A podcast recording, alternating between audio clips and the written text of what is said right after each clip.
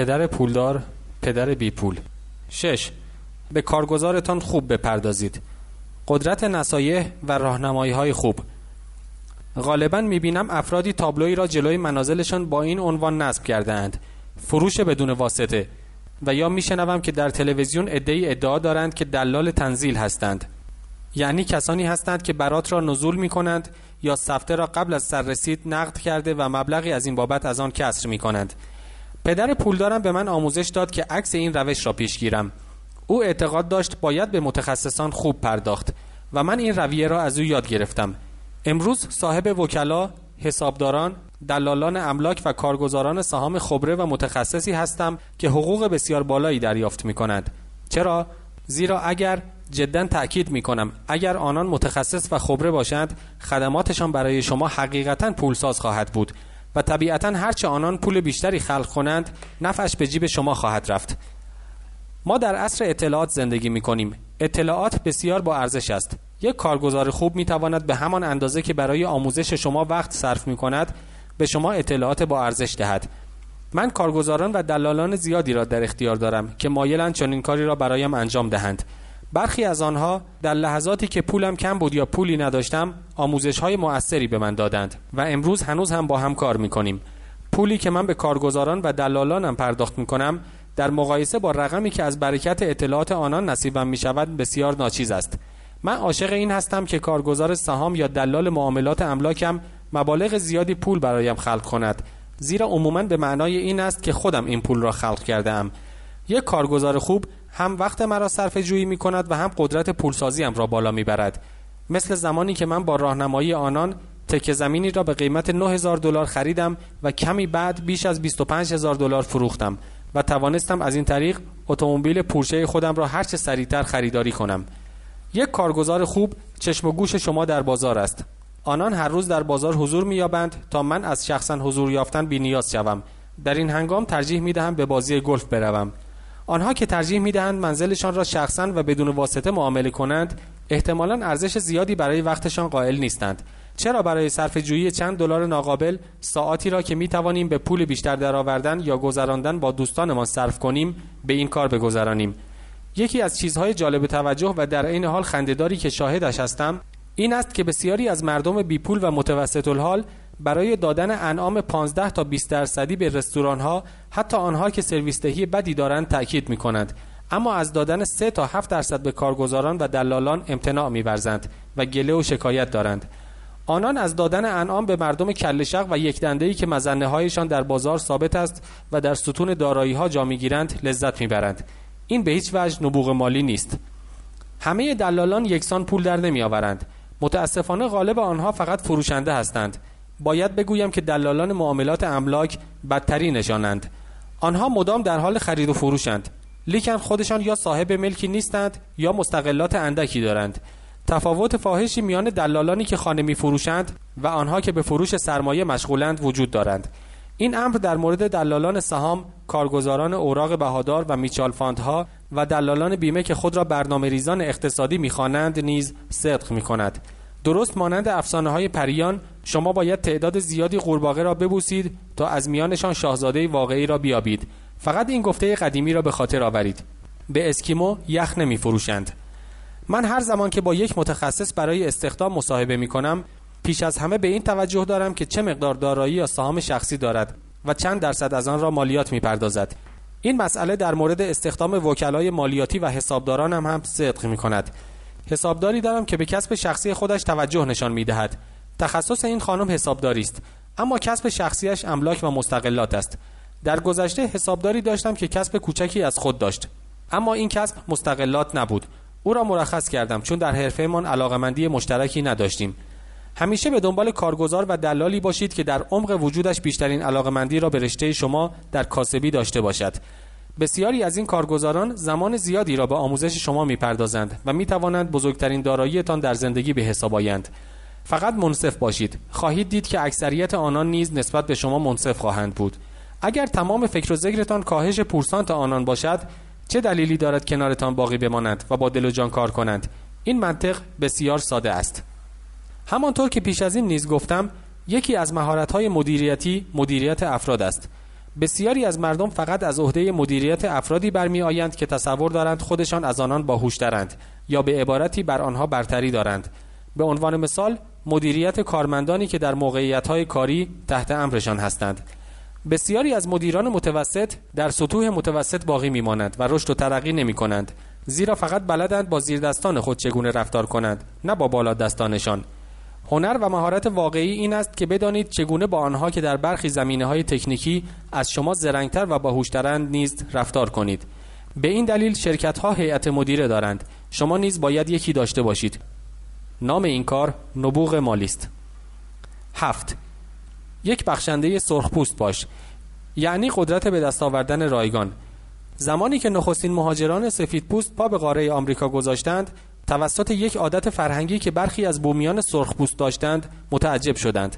به عنوان مثال اگر مهاجر تازه واردی مریض می‌شد بومیان پتویی در اختیارش میگذاشتند.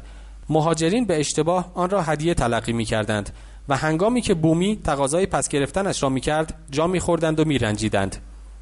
بومیان نیز وقتی می‌دیدند مهاجرین قصد پس دادن امانتشان را ندارند به نوبه خود آزرده می شدند. عبارت بخشنده سرخپوست از اینجا آمده است. از یک سوء تفاهم ساده فرهنگی. در دنیای ستون هزینه ها یک بخشنده سرخپوست بودن برای متمول شدن امری حیاتی است. نخستین سوال سرمایه گذاران متبهر این است. با چه سرعتی پولم باز خواهد گشت؟ آنان همچنین مایلند که آنچه را در این سرمایه گذاری رایگان به دست می آورند نیز بخشی از این عمل کرد بدانند. به همین دلیل است که RIO یا بازده سرمایه اهمیت پیدا می کند به عنوان مثال چند بلوک دورتر از محل اقامتم ملک مشاع کوچکی را یافتم که در فروش گرویی بود. بانک 60 هزار دلار برای فروش آن می‌خواست و من رقم 50 هزار تا را در مزایده پیشنهاد کردم.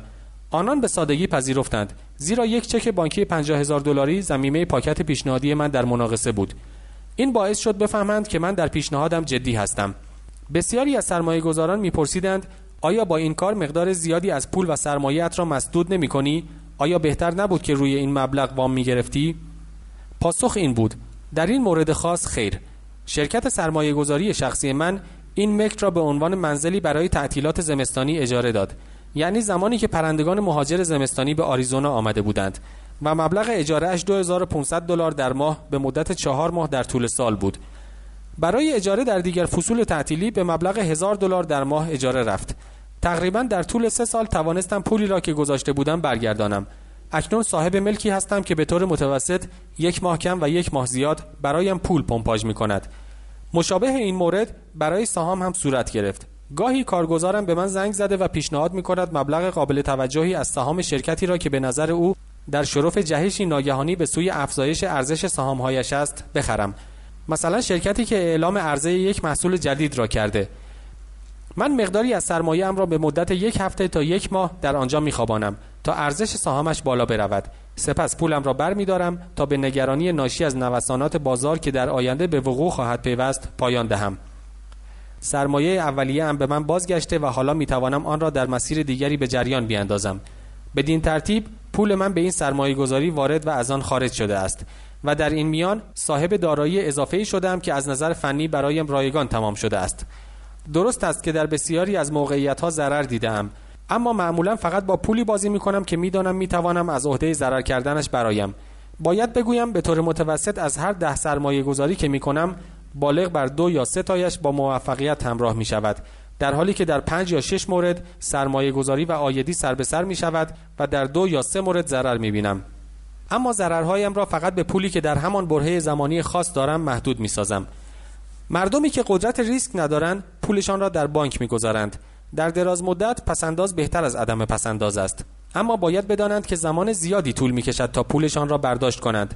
و در بیشتر موارد سودی از این پول نصیبشان نخواهد شد این گروه در گذشته فروشنده توستر بودند اما امروزه این کار را به ندرت انجام می‌دهند در هر یک از سرمایه گذاری های من منفعتی نهفته است که به رایگان نصیبم می شود این منفعت می تواند یک ملک مشاه، یک انبار کوچک، یک قطع زمین مجانی، یک خانه، سهام شرکت ها یا یک ساختمان اداری باشد.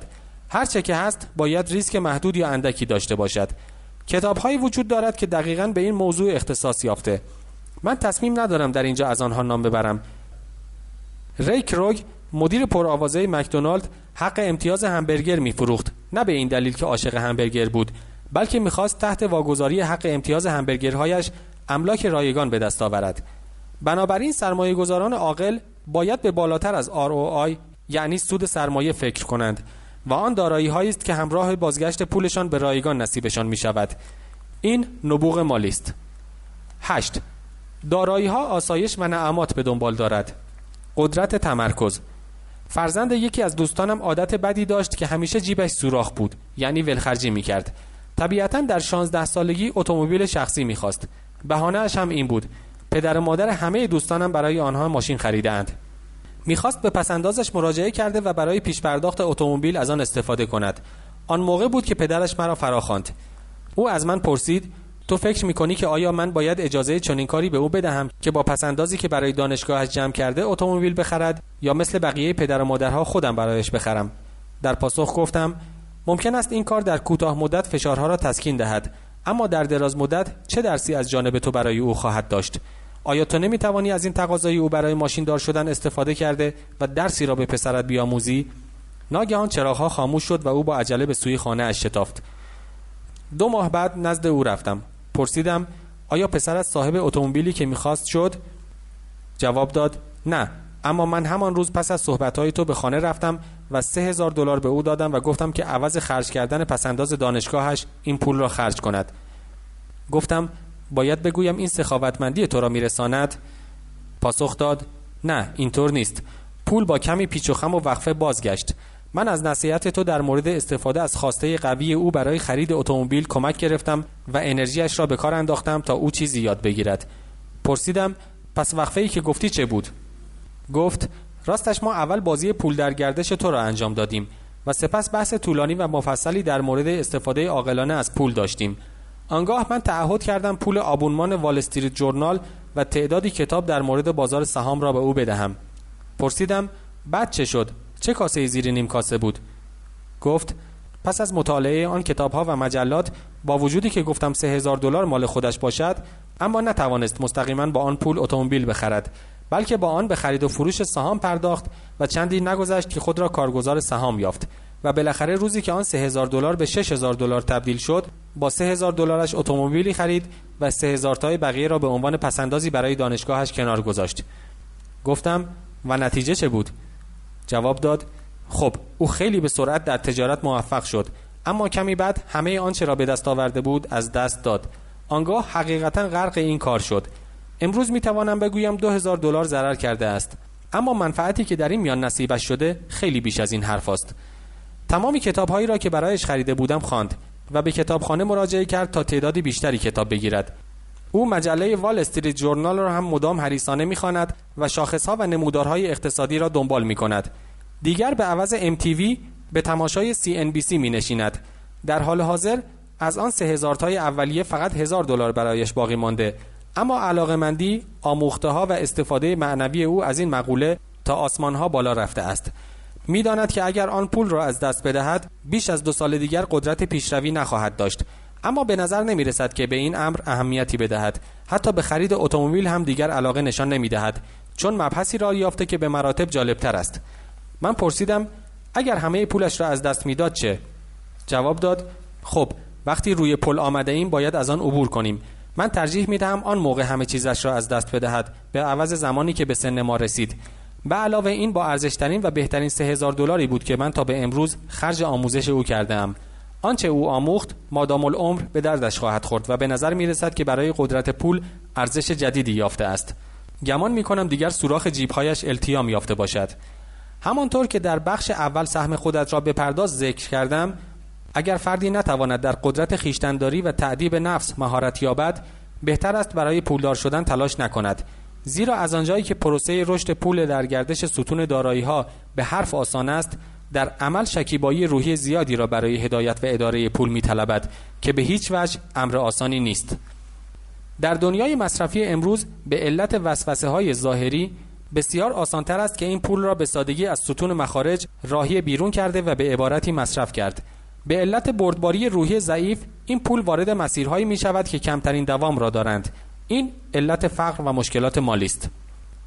من این مثال عددی از نبوغ مالی را به این علت زدم که توانایی هدایت و اداره پول را برای خلق پول بیشتر نشان دهم. اگر ما به صد نفر از مردم در شروع سال ده هزار دلار بدهیم نظر من این است که در پایان سال برای 80 نفر از آنان هیچ پولی باقی نمانده. در حقیقت بسیاری از آنان با دادن پیش برای خرید اتومبیل جدید، یخچال فریزر، تلویزیون، ویدئو سی دی یا رفتن به تعطیلات حتی قروض بیشتری نیز برای خود فراهم ساختند. 16 نفر از آنان آن ده هزار دلار را حدود 5 تا 10 درصد افزایش دادند. چهار نفر هم آن را به 20 هزار دلار یا میلیون ها دلار افزایش دادند.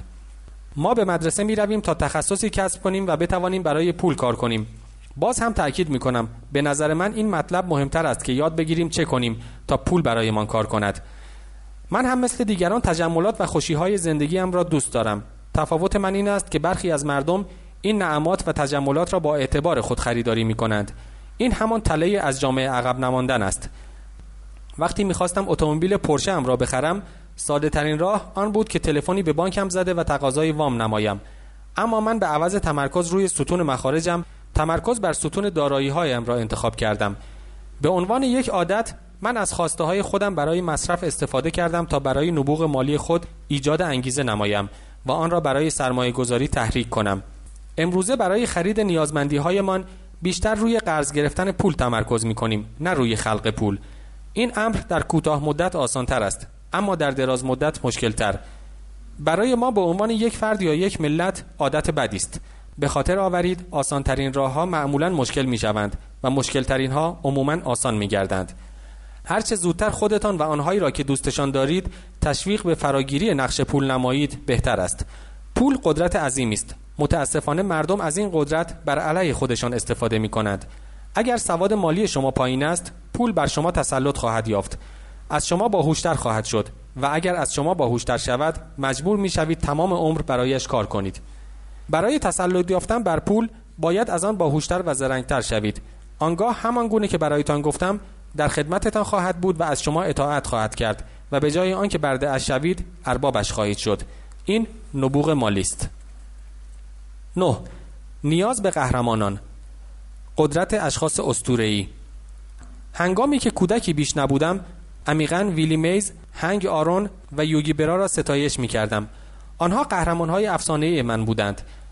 وقتی به عنوان یک کودک لگو بازی می کردم دلم می‌خواست درست مانند آنها باشم. کارت های بیسبالشان را به خاطر می سپردم و برایشان ارزش زیادی قائل بودم. دلم می‌خواست همه چیز را درباره این قهرمانان بدانم. آمارشان، زمانشان، تعداد ضربه هایی که زده بودند و میانگین تعداد امتیازهای یک دور بازی اینکه چقدر گیرشان آمد و چگونه از رتبه پایین به بالا رسیدند دوست داشتم همه چیز را دربارهشان بدانم زیرا دلم می‌خواست یکی از آنها شوم وقتی در سنین نه یا ده سالگی بازی می کردم و برای ضربه زدن یا به عنوان توپگیر یا بازیکن خط شروع جلو می رفتم خودم نبودم. یوگی یا هنک بودم.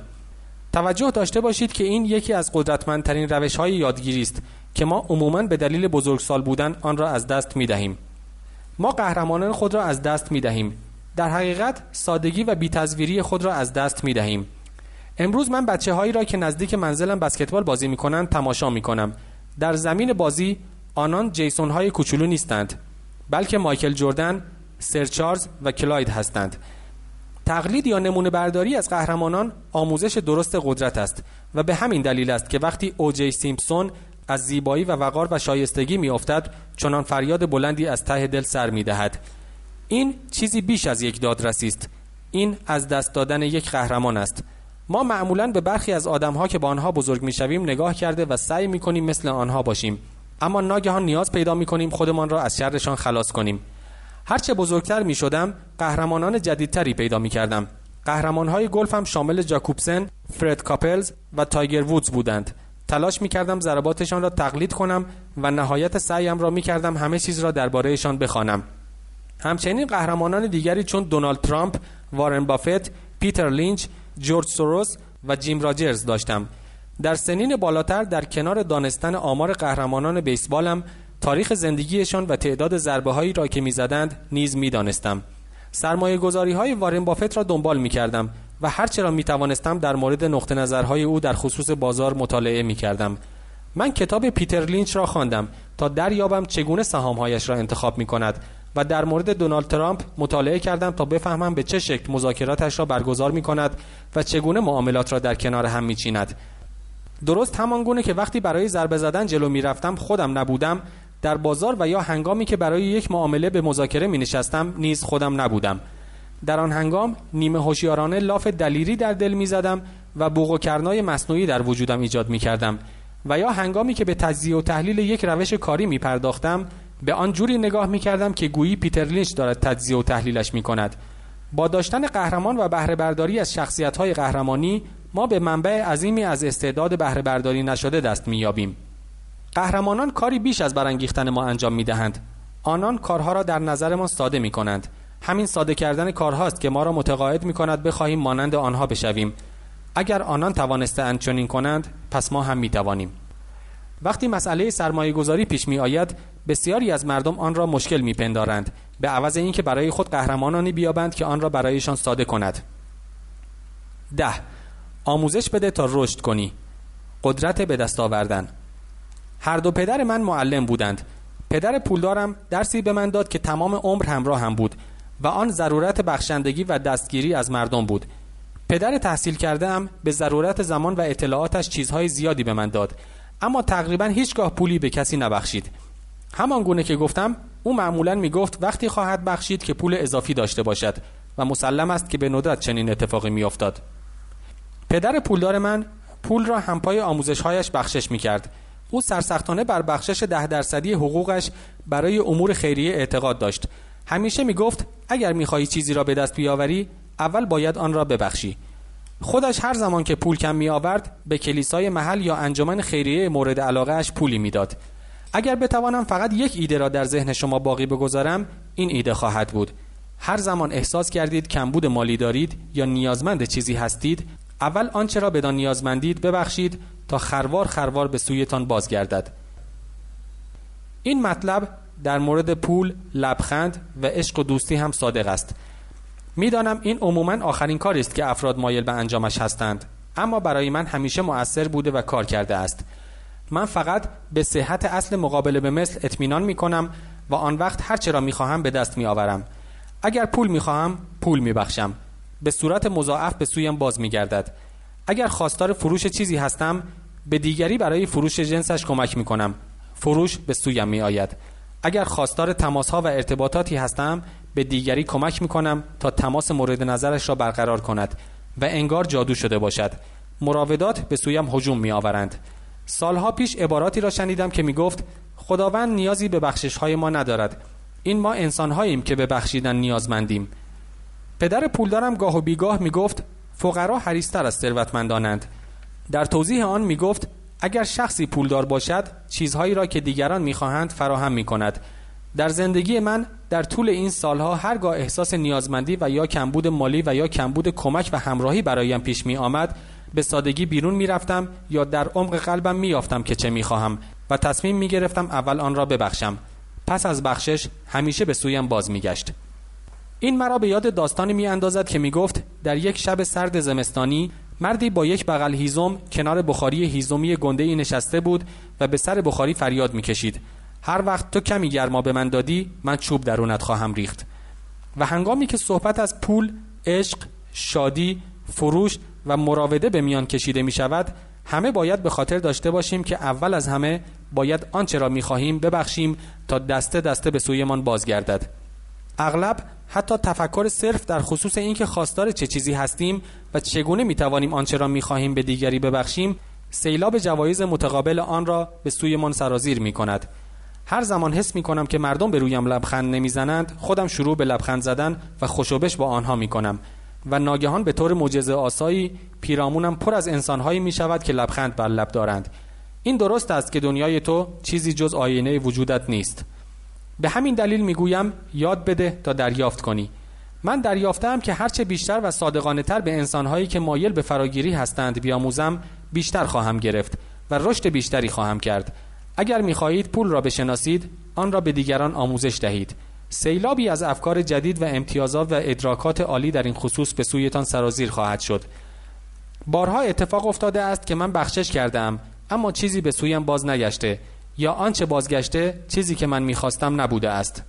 اما با بررسی های دقیقتر و موشکافی های روحی غالبا متوجه شدم که در این موارد بخشش را به منظور دریافت انجام داده ام نه به صرف بخشیدن. پدرم آنقدر به آموزگاران آموزش داد تا بالاخره استاد مدرسان شد.